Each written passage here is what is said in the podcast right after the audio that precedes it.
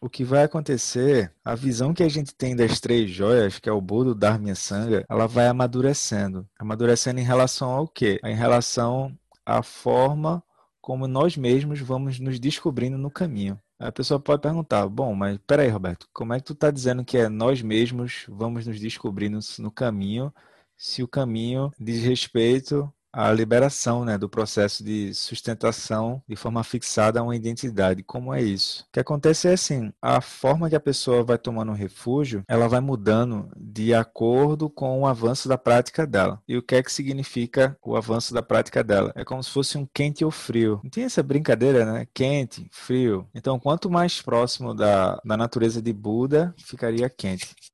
Na escola Nima, que é a escola que o Shagdu era professor, a ênfase é a natureza de Buda, etc., como refúgio secreto.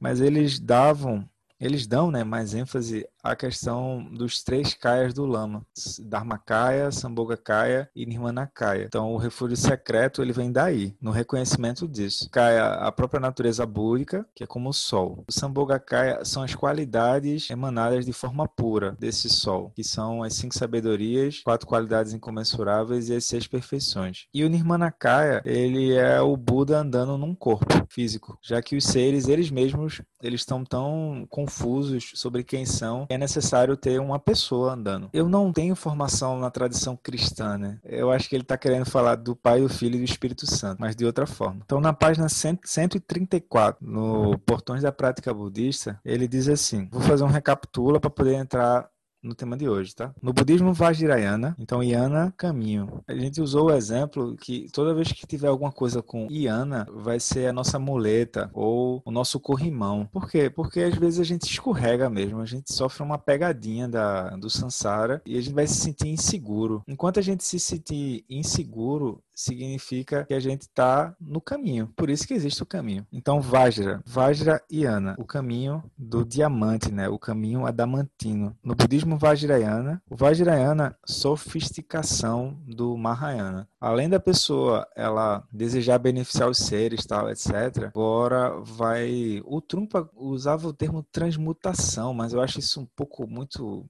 místico demais, que é assim, é, porque a raiva aparece a própria raiva se traduz como sabedoria. O orgulho aparece, o próprio orgulho se traduz como sabedoria. Então é assim, eu não nego o que está acontecendo. Pego o próprio veneno para descobrir a vacina em cima dele, sem amortecer ou sem trazer para perto, né? Ou seja, se eu amortecer, eu estou olhando com um certo receio. Eu não tento mexer naquilo. Do jeito que vem, eu tento, eu tento abraçar a experiência. No Vajrayana, nós recorremos aos objetos de refúgio externo, interno e secreto ao mesmo tempo. Enquanto que que os outros caminhos, que era o Inayana, o Mahayana, eu tenho uma coisa mais didática. Primeiro eu tome refúgio no Buda, depois no Dharma, depois na Sangha e por aí vai. Ele diz: purificamos o karma nos níveis externo, interno e secreto, simultaneamente. E é como se em vez de cortar com uma lâmina, nós cortássemos com três. O que me veio é como alguém é, irreconhecível, porque passou muito tempo náufrago. Então a pessoa está com uma barba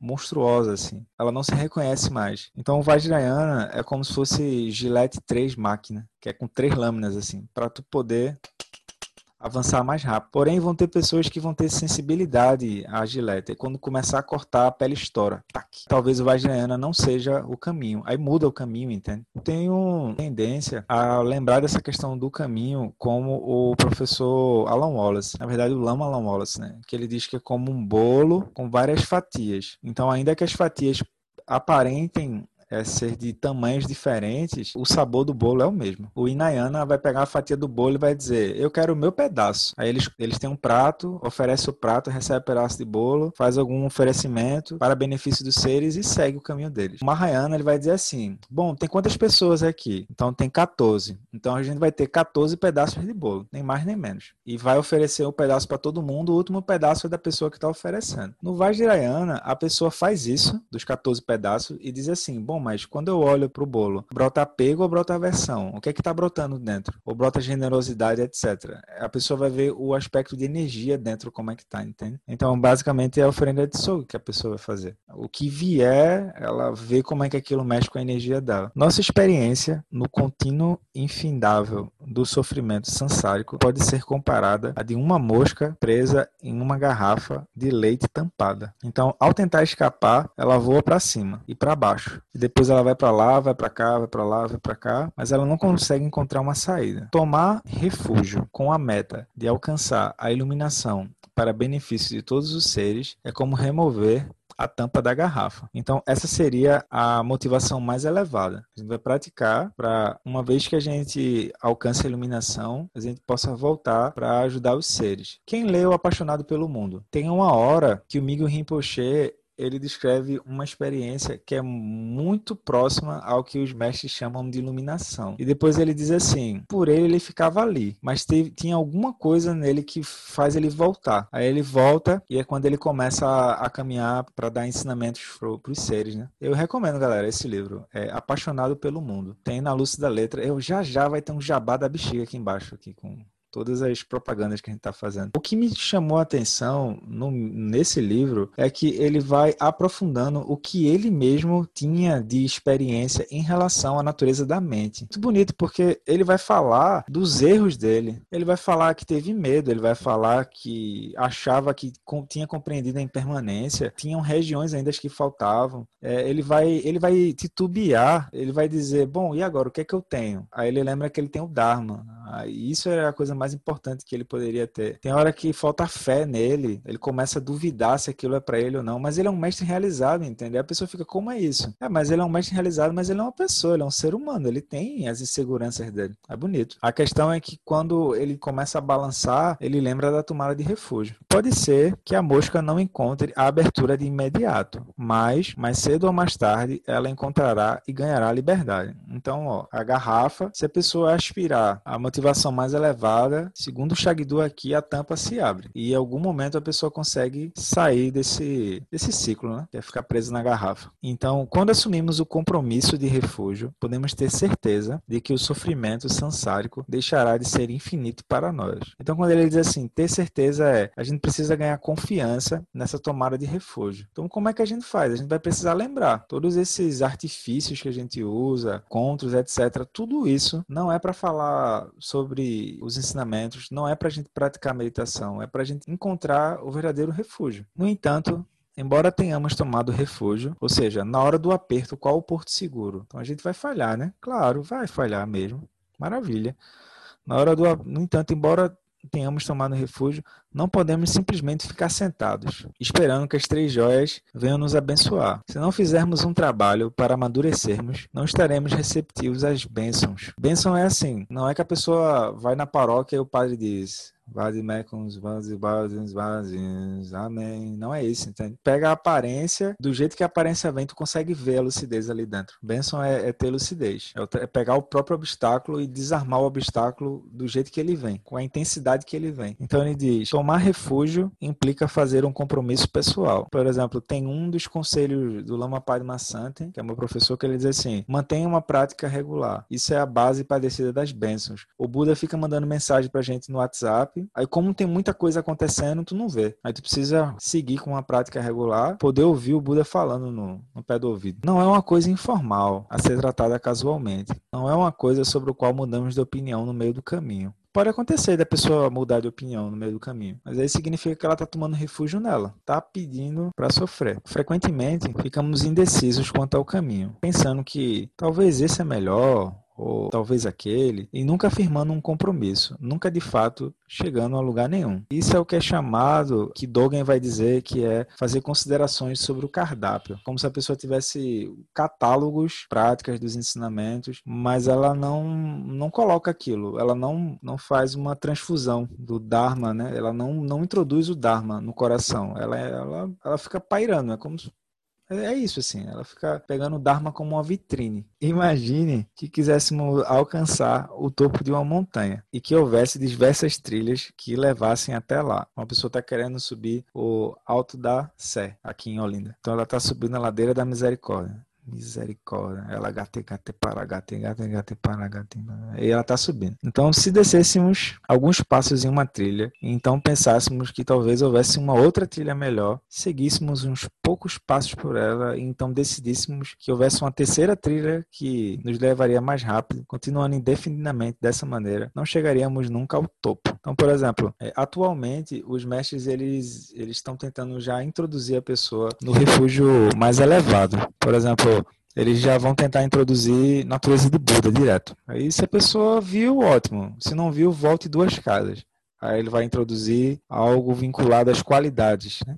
compaixão, amor, etc. E se não viu, volte mais três casas. A pessoa vai dizer, bom, então evite produzir sofrimento o máximo possível. É uma forma da pessoa poder avançar rápido, né? Como a gente está em tempos que está tudo girando tudo muito rápido e a gente está em tempos virtuais, os mestres estão tentando apresentar já os ensinamentos a partir do terceiro giro da Roda do Dharma. Por exemplo, no, eu não lembro qual é o sutra, se é o Surangama ou o Lankavatara, vou ficar devendo, mas o Buda faz uma alusão a chifre de coelho. Aí a pessoa diz, bom, isso é impossível, chifre de coelho. Mas hoje tu pega o Brito, por exemplo, que é ninja no, no Photoshop, ele consegue colocar um chifre no coelho. Aí tu diz, olha, que interessante, não é que eu vejo o chifre do coelho, mas isso não existe de fato. Mas mas numa abstração lá, na luminosidade existe. Então eu não quero provar que as coisas existem ou não existem, entende? O que a gente quer é que a gente entenda, é, se a gente ficar é, fazendo sempre, Lankavatara, né? É, considerações sobre o caminho, isso não vai produzir uma transformação de fato. Tipo, a gente pode pegar o Google Maps do Dharma e ficar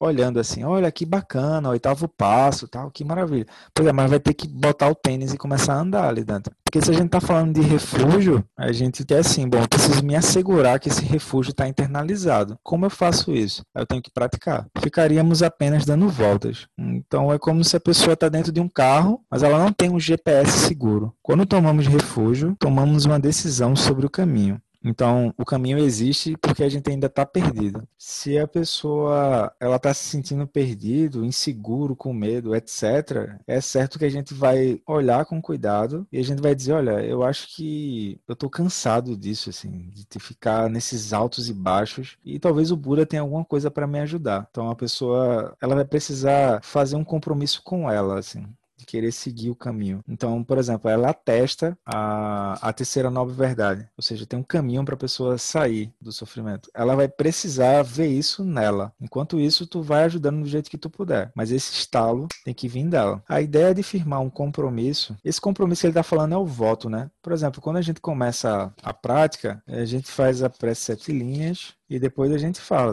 refúgio Bodhicitta. No Buda, no Dharma na Sangha, na excelente, e na Assembleia, desculpa, no Buda, no Dharma na excelente Assembleia da Sangha, até que alcance a iluminação, neles eu tomo refúgio. Através da minha prática dessas perfeições, possam todos os seres sencientes alcançar o estado búdico. Então, toda vez que a gente está fazendo essa prática, todo dia, etc., a ideia é que isso comece a ser internalizado eu acho bonito, sabe, essa forma como o Shagdu faz, porque apesar dele ser casca grossa, meio durão assim, ele é amoroso. Sabe por quê? Porque depois ele diz assim, ó, a ideia de firmar um compromisso dessa forma, às vezes deixa as pessoas a, a, apreensivas. Por quê? Porque a pessoa diz assim, bom, eu vou tomar refúgio, e o que é que vai acontecer comigo? Eu posso fazer isso e não fazer aquilo? Como é que eu vou, vou chegar para as pessoas e dizer, meu amor, tomei refúgio no Buda? O que é que isso muda na minha vida? Aquilo pode gerar uma, né, uma coisa que acontece muito, mas muito mesmo, que é ela vai entrar no caminho e se ela tá continuando, ela já tá fazendo o melhor que ela pode, entende? O que vai acontecer é que às vezes ela vai criar um resultado do que é que seria a prática e ela começa a se cobrar no meio disso. E isso começa a tensionar a prática dela. Só que tudo que a pessoa vai ter que fazer é voltar para tomar refúgio Boritita, fazer uma prática de tração, como se fosse 4x4 assim. E essa prática de tração vai depender de cada um. Por exemplo, pode ser motivação, pode ser metabavana, pode ser chamata, pode ser oito pontos. Isso varia um pouco. Ela, depois que ela volta a respirar um pouco, aí ela faz a tomada de refúgio nascimento no Lotus e segue praticando. Mas essa apreensão é tipo 99% da, da, das pessoas que estão no caminho, elas vão se sentir assim. Tem uma coisa também que acontece, quanto mais você vai meditando, mais a mente vai ficando é, solta, solta no sentido assim que tipo pode aparecer de qualquer coisa. A pessoa começa a contabilizar o nada consta dela, do tipo eu menti em 1996, eu desejei matar o presidente toda vez que ele aparecia para dar, para fazer um, um, pronunciamento. Aí a pessoa começa a fazer o nada consta dela, mas ela se reifica, entende? Aí ao invés dela entender que o nada consta é para ela purificar, porque nada consta de fato, ela começa a, gerar um, um materialismo espiritual pesando. É como se ela quisesse assim, não, isso aqui eu, eu, eu tenho repúdia a esse tipo de atitude. E não é para fazer isso. Se eu tiver repúdio, eu vou ter aversão. Se eu gerar aversão, eu estou gerando de novo os três animais. Então, no entanto, essa apreensão é como o medo de tomar o antídoto depois de ter engolido o veneno. O momento de duvidar é antes de engolir e não depois. Tomar refúgio significa simplesmente aceitar o fato de que você engoliu veneno. A gente brincava, né? Que era coisa do suba, né? Suba, jovem. Não, não há tempo para explicações. Que é assim, já apareceu mesmo, já tá na bagaceira. Pra que vai ficar remoendo aquilo, entende? Então refaz o voto e anda do jeito que puder, porque não vai ficar adiantando re, ficar remoendo. Como a gente tem uma cultura forte do, mito do santo, aí a gente vai precisar curar isso um pouco, porque a pessoa ela vai comparar, né? Ela vai querer comparar com alguma coisa que ela tem para saber se ela tá andando certo ou errado. Na verdade, na verdade, o que ela precisa fazer é purificar essa aversão a essas ações e voltar para tomar refúgio bodhicitta. Só que assim, o budismo é simples. Mas não quer dizer que ela é fácil, não. É sério. Esse é o slogan, assim, porque significa que tu está entrando dentro da mente. E a mente geralmente não é de fácil acesso. Não é uma coisa que a pessoa está habituada a ver, né? Tomar refúgio significa simplesmente aceitar o fato de que você engoliu o veneno, tomar a decisão de fazer o uso do remédio necessário. Então, esse, essa que é a diferença. Deu, deu para sacar, galera? É assim, a gente só tá no caminho porque tem confusão, mas a pessoa ela vai ter que aceitar também que ela tem essa confusão. Mas esse aceitar é um aceitar lúcido, tipo, ok, não estou conseguindo lidar com isso agora. Toma um refúgio de novo. Prece das Sete Linhas diz que Guru Rinpoche é renomado como aquele que nasceu do Lótus. Se ele é renomado, significa que ele fez isso muitas vezes. O que vai acontecer? Significa dizer para si mesmo. O que é que significa tomar refúgio, né? Significa dizer assim, ó, para mim chega. Se fosse o Alan Wallace, ele diria o quê? Basta. Agora o meu compromisso é o de não causar mal aos outros. No nosso caso é não causar sofrimento aos outros. Isso é definitivo. Meu compromisso não é simplesmente trabalhar para meu benefício apenas. Ou seja, a minha urgência é maior do que a urgência do outro. O meu sofrimento é maior do que o sofrimento do outro. Isso é aquele programa chamado Meu Sansara Minha Vida. Isso dá problemas, entende? Ou seja, ao invés de trabalhar para apenas o meu benefício, eu vou tentar trazer benefícios aos outros seres. Quanto a isso, eu tenho segurança disso. Essa segurança vem quatro etapas, que é a verdade do ensinamento na própria vida, depois a coragem de seguir a partir do ensinamento, depois a paciência, porque a pessoa ela não, ela não consegue fazer isso de modo perfeito e fazer isso durante o dia de modo estável, ela vai errar. E por último, a perseverança. Por quê? Porque a pessoa vai dizer, tá, eu vou fazer o quê? Por exemplo, ela vai dar, ela vai ser kamikaze se ela inventar de tomar refúgio sozinho, sem ter uma sanga por perto, sem ter. É, é, é não, não ajuda. É difícil avançar sem ter pessoas por perto para ajudar, entende? Porque o refúgio, ele vai surgir justamente desse senso de humildade da pessoa entender que, tipo, é, eu achava que eu estava entendendo mas na hora H não foi. Shagdu seguindo no texto. Até agora eu não prestei muita atenção à minha mente, não examinei a sua natureza e nem tampouco sei como ela funciona. Por isso que o nosso método é circular. Atenção à mente, examinar a sua natureza e como ela funciona, isso exige tempo. De agora em diante, porém, eu vou estar alerta e vigilante e vou me observar com firmeza. Vou fazer um esforço para acentuar e incentivar tudo aquilo que for virtuoso em mim. Por exemplo, o Dalai Lama vai dizer que quando ele acorda, ele contempla a bodhicitta e a vacuidade, assim que ele acorda. Então ele diz assim: revertendo e eliminando com o tempo minhas tendências desvirtuosas. Apenas esse tipo de compromisso inabalável torna eficaz o voto de refúgio. Todas as práticas, todas as meditações, etc., é para fazer esse voto de refúgio ficar vivo. Porque como se a gente tivesse uma vela, acende a, a, a vela. Daqui a pouco o vento do karma apaga. Aí a gente de novo. Daqui a pouco o vento do karma a gente de novo. Por quê? Porque a pessoa vai vendo assim, ok, é, vamos andar no mundo com outra visão, que não seja a visão do Dharma. Isso realmente é um refúgio seguro? Por exemplo, já falei e, e falo de novo, assim, uma coisa que me atraiu bastante ao Dharma, ao budismo, etc., é a questão da metodologia e do método de internalização. Então tá tudo muito explicado, muito palmilhado como transformar palavras em ações. Como fazer isso? Como internalizar isso? Os benefícios de tomar refúgio dessa maneira são verdadeiramente incalculáveis. Uma das escrituras afirma que, se esses benefícios tivessem uma forma tangível, seriam mais vastos do que os bilhões de universos. O termo bilhões de universos não é insignificante, pois representa bilhões de sistemas de universos. Por meio das bênçãos, ou seja, por meio da lucidez, né, por meio da, da do contato com a prática, do, da remoção de obstáculos, por meio das bênçãos das fontes de refúgio,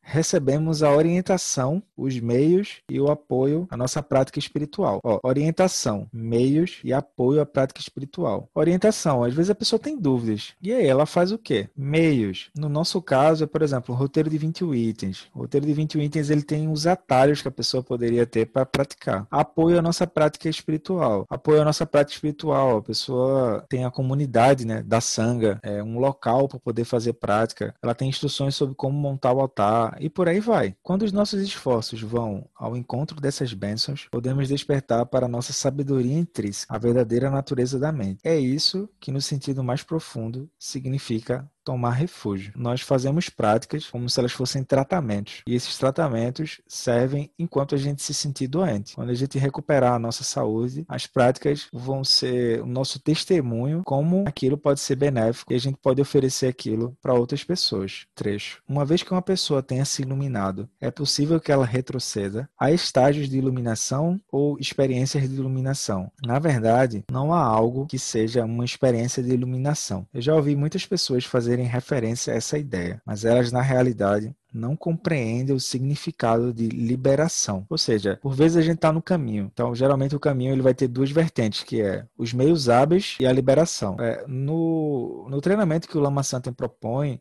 ele propõe já a liberação. Que uma vez que você está liberado, fica mais fácil voltar para ter meios hábeis. Porque geralmente a incapacidade de ajudar, ela vem de algum apego ou alguma versão que a pessoa não está conseguindo ver. Aí ela trava na situação. Então ele diz: para alcançarmos a iluminação, precisamos purificar os quatro obscurecimentos. Quais são os quatro obscurecimentos? Os venenos da mente, o obscurecimento intelectual, o karma e o hábito. Criar condições favoráveis por meio do acúmulo de mérito. Quando a gente se encontra para praticar, quando a gente está praticando em casa, quando a gente está em contato com algo que nos lembre alguma das três joias, Buda, Dharma e Sangha, isso é uma forma de acumular mérito. As pessoas que conseguem isso manifestam qualidades infundíveis e criam dois tipos de benefício. Então vamos lá.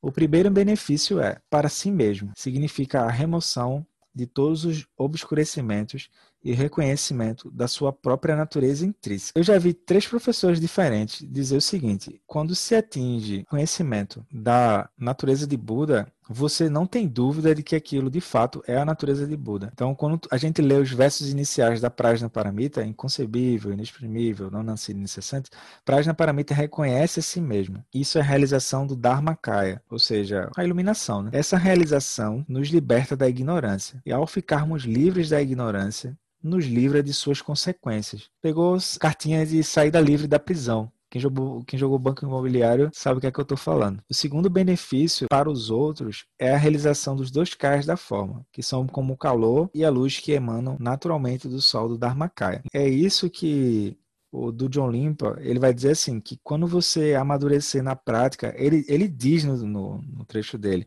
ele diz assim, quando você amadurecer na prática, é óbvio que isso vai beneficiar outros seres. Ele fala com uma confiança inabalável. Então ele diz, deu para sacar, galera, qual é a diferença do caminho da liberação e o caminho dos meios hábeis? O da liberação, ele é mais completo, porque uma vez que eu estou liberado, eu agora volto e tenho recursos para poder ajudar os seres. Eu tenho a, a, completa lucidez das cinco sabedorias e por aí vai. Se não brotar isso, vai brotar uma sensação de cansaço. Então eu fico dizendo assim: eu vou ajudar os seres, mas minha energia fica se sentindo escassa. Eu fico sentindo escasso. Eu tenho escassez de energia para ajudar. Precisa rever a motivação, então, de novo. Então ele diz, seguindo no texto: certa vez uma mulher se dirigiu a uma mesa redonda da qual eu participava, e disse que, três anos antes, havia sofrido um acidente de carro. Ela sentiu, naquela ocasião, que havia se iluminado e perguntava se achávamos que aquilo fosse possível. Cada integrante da mesa passou a palavra para o seguinte, tipo, ficou um olhando para o outro, né? Segura esse abacaxi e tipo isso assim. Até que, por fim, eu indaguei a ela: Você tem raiva? Ela disse: Sim. Você tem desejo? Ela disse: Sim. Então o Rinpoche disse: Bom, você não tem iluminação. Muito direto, né?